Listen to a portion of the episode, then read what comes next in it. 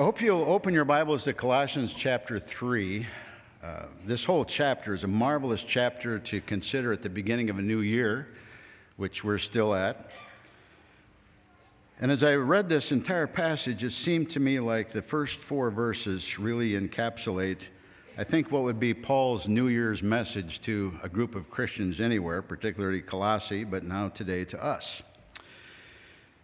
Here's the thing about pagan religions they're about convenience. A man can bring his little offering and bow down to his little idol and then go back to living the way he always has with his conscience being eased. There's, there's no pressure on him to be moral or honest or hardworking. There's no correlation between behavior and belief.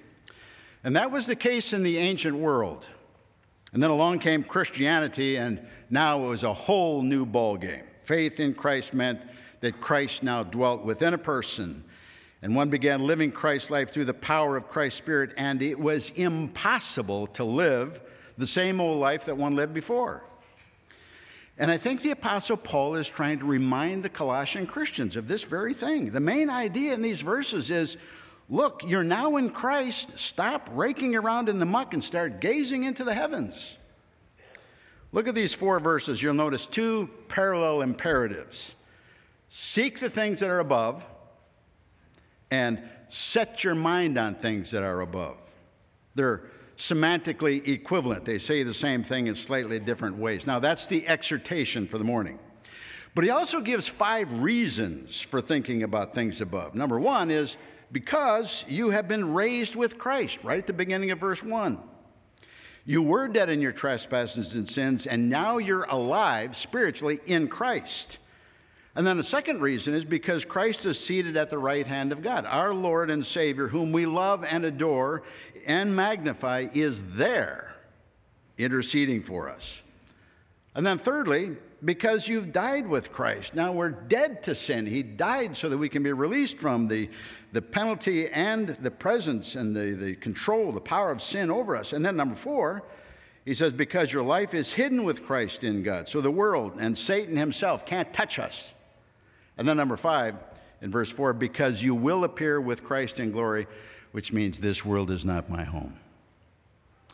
Now, here's what, how I want to approach this passage. First, I want to walk you through these five reasons. They're huge, and the cumulative effect of them should be deeply motivating to all of us. And then I want to discuss these things above. What, what exactly are those things? And then I want to talk about what it means to set your minds on something. And this is important because we all struggle mightily with this. And then I want to reflect on why it's so hard to do that. It seems kind of mystical. And we've got jobs and houses and kids and neighbors whose dogs are digging holes in our lawns, and mother in laws who hate us, and financial stress and health issues, and pastors hounding us to be more involved in church. And before you know it, March Madness is here. So it's hard to have our focus in heaven when the toilet keeps plugging up. And then finally, I want to give you some ideas about how to get there. How do I go about seeking things that are above without entering a monastery?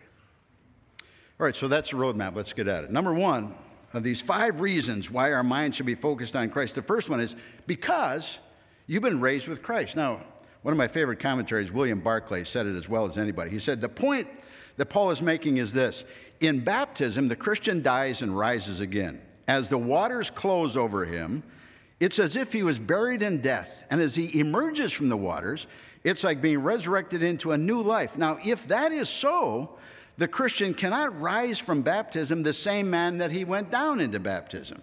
There must be a difference. And wherein is the difference? The difference lies in the fact that he can no longer be overly burdened with the trivial things of this life. Now, the first step of obedience for a Christian is baptism, immersion, which is a public way of identifying ourselves with Jesus Christ. And as Barclay put it, we are now alive in Christ. We are one with Christ. We are the temple of the Holy Spirit of Christ. We have the mind of Christ. We're a new creation. Paul put it in Romans chapter 6, verses 3 and 4. He says, Do you not know that all of us who have been baptized into Christ Jesus were baptized into his death? We were buried, therefore, with him by baptism into death, in order that, just as Christ was raised from the dead by the glory of the Father, we too might walk in newness of life. And then in Galatians 2:20 he said it's no longer I that live but Christ who lives in me and the life I now live by the flesh I live by the faith in the son of God who loved me and gave himself for me. The life I now live in the flesh I live by faith in the son of God. So obviously we have a new set of values. We care about the different things than we used to. I think of Zacchaeus, the crooked tax collector, who, as soon as he accepted Christ, he wanted to make amends. And he promised to restore fourfold all the, that he had scammed, all the people that he had scammed in the course of his duties. Now, that's, that's evidence right there of being raised with Christ. He was already thinking on a higher plane. I'm always thrilled when people open their eyes after praying the sinner's prayer of repentance and faith, and immediately they say, Oh man, I, have got, I got debts to pay.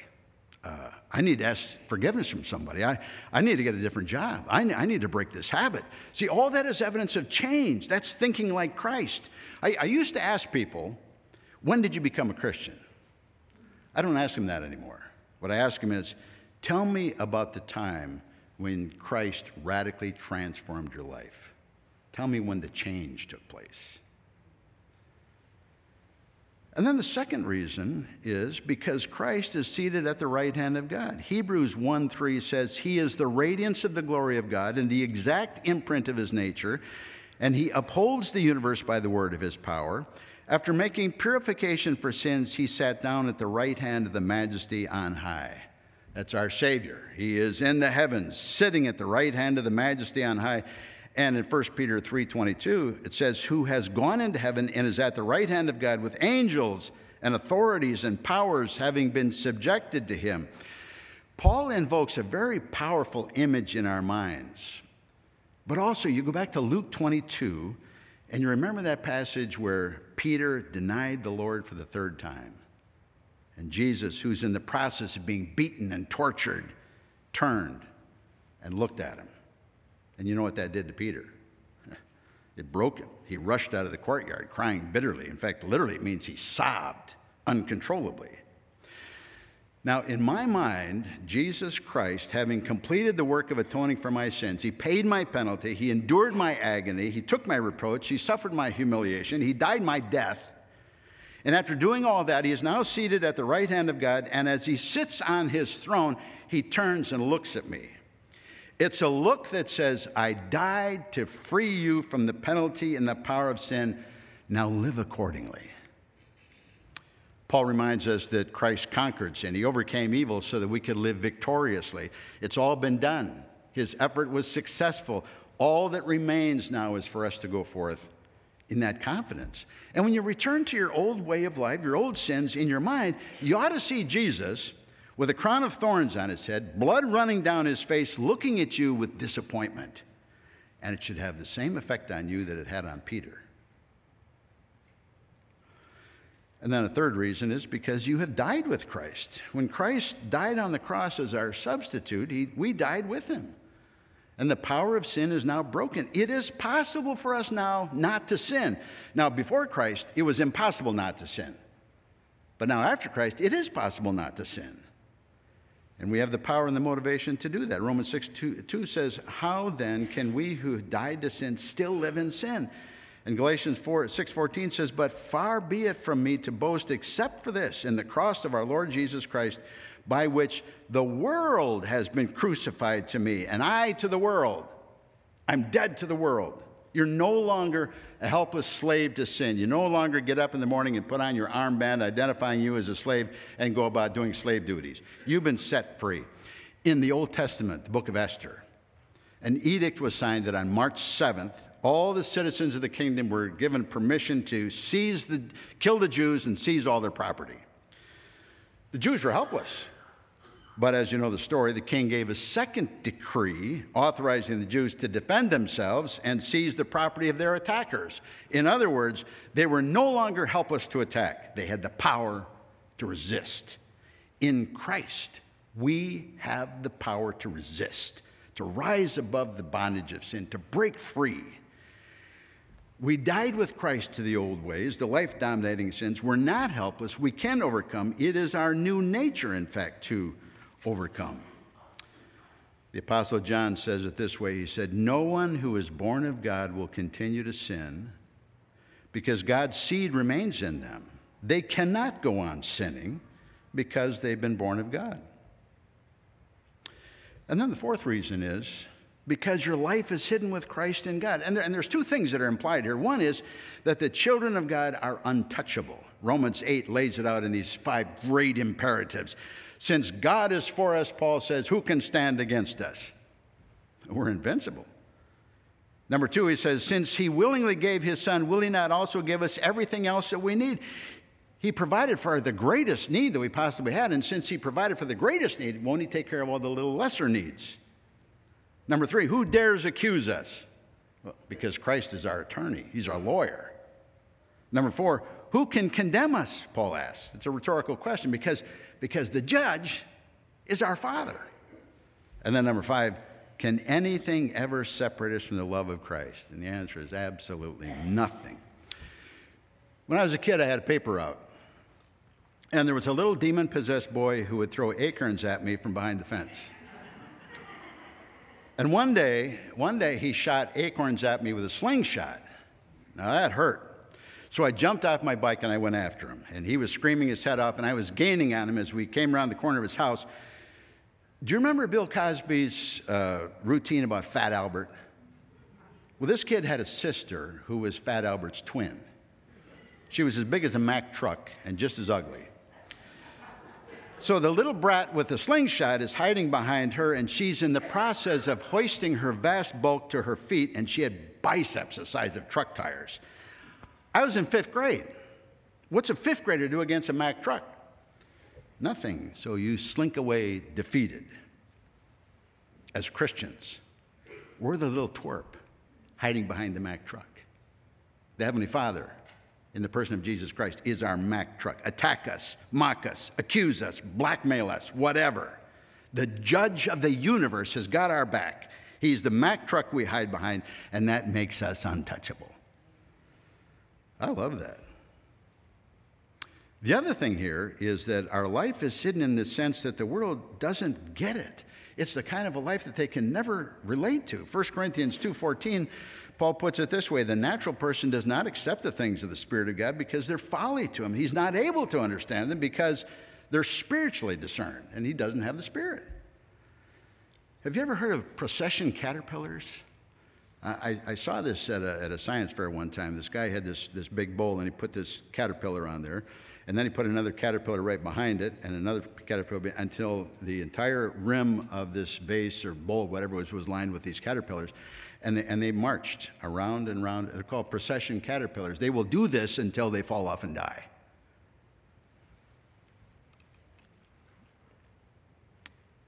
I think that uh, that's exactly what's going on in the world. They pursue their big houses and their fancy cars and their designer clothes and their club memberships and their boats, thinking that's, that's all life is about. They can't imagine anything else. And so they live and die in that miserable cycle, going round and round like caterpillars, never achieving peace and joy and satisfaction and fulfillment. Listen, on the other hand, we are destined to be butterflies. This world is not our home. And then, number five, the fifth reason he puts in here is since, since you will eventually appear with Christ in glory.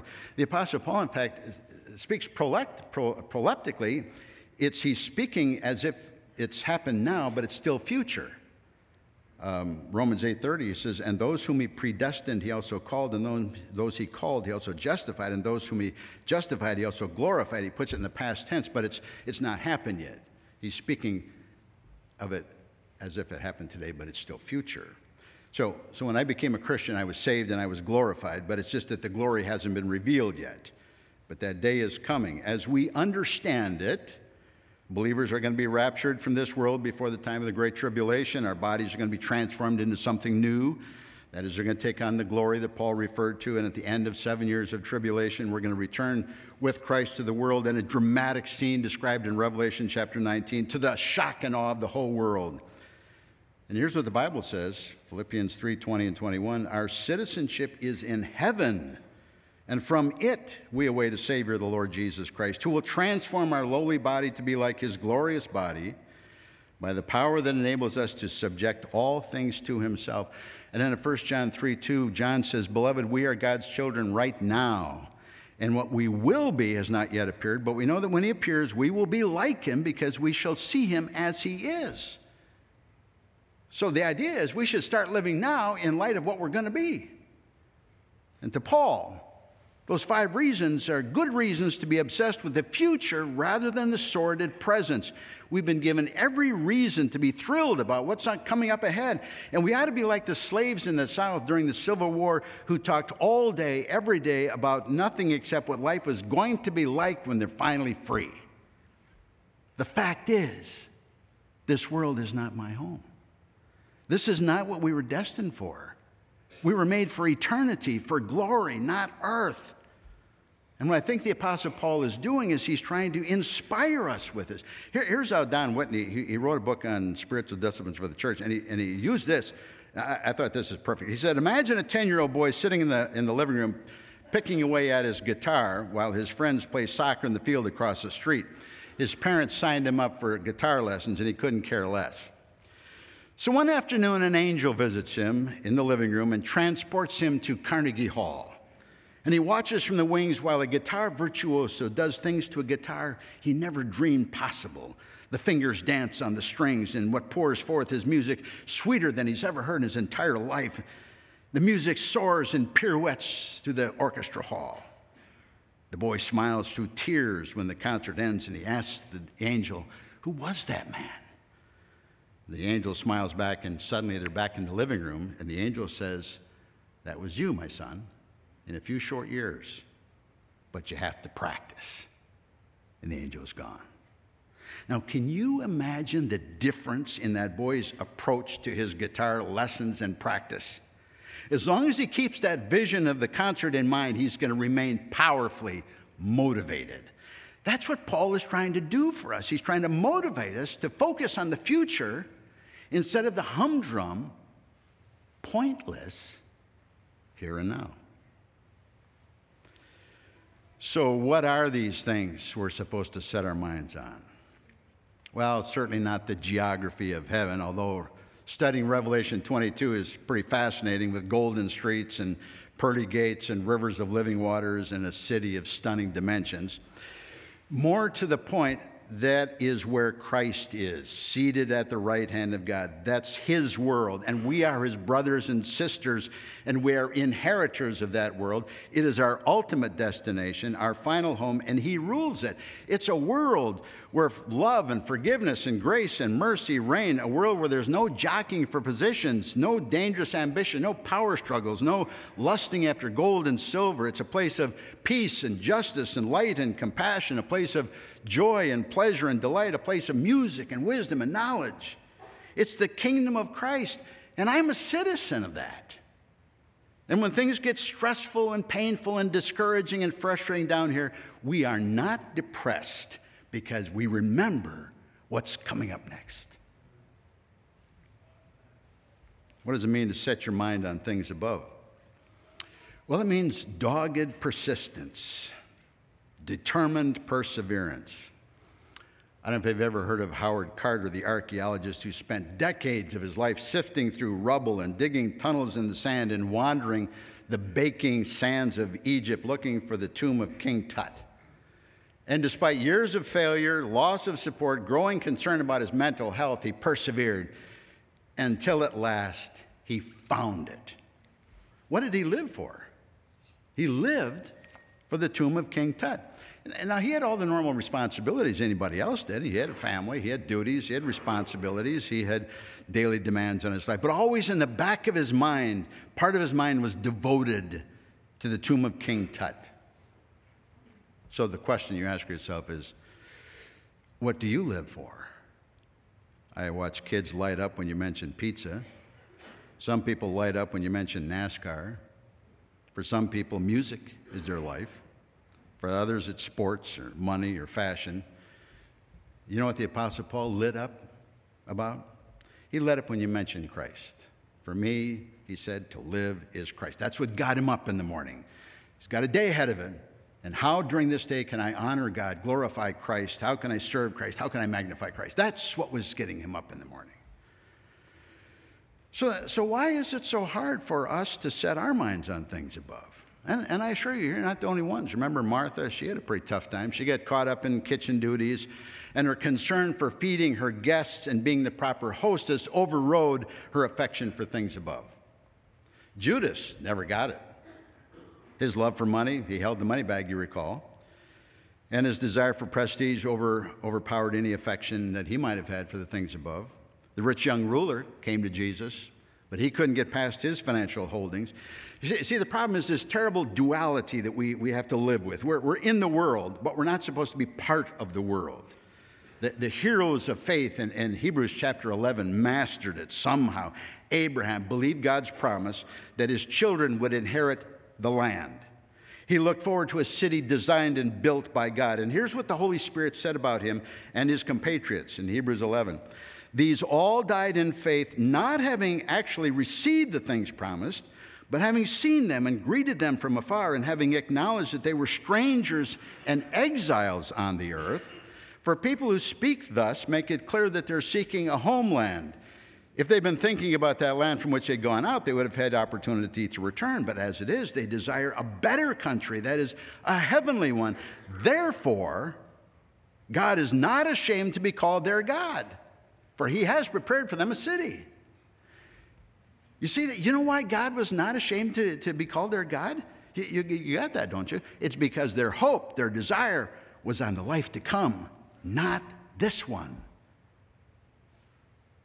And we, we just can't seem to get there.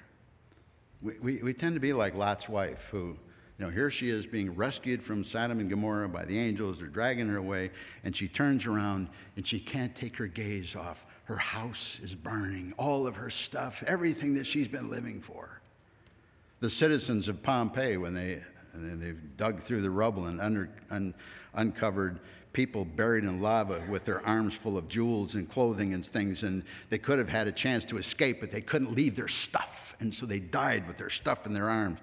There was a, apparently a, a, a true story about a child who got her caught, hand caught in a vase, an expensive one, and her, her dad used olive oil and soap and all different kinds of things. Couldn't get her, couldn't get her hand. It was stuck in there. Finally, they had to break the vase and discovered she had found a coin in the vase, and she was not letting go of it. That's exactly what so many of us are like. We tend to get caught up with the affairs of this life and we lose perspective. All, all the time I was growing up in church, we used, to, we used to sing the song, Turn Your Eyes Upon Jesus. And, and the chorus goes this way Turn your eyes upon Jesus, look full in his wonderful face, and the things of earth will grow strangely dim in the light of his glory and grace. That never happened to me. That part about the things of the earth growing strangely dim, and it hasn't happened for too many of us either. People say things like, My husband died, and it's like I died with him. I, I, I can't go on. I have nothing to live for. I've lost my job, and, and all those years of effort are down the drain. I, I, feel, I feel dead inside. As the years passed, I lived with the hope that I would be married, and I never did get married, and so I've given up hope. What's to live for?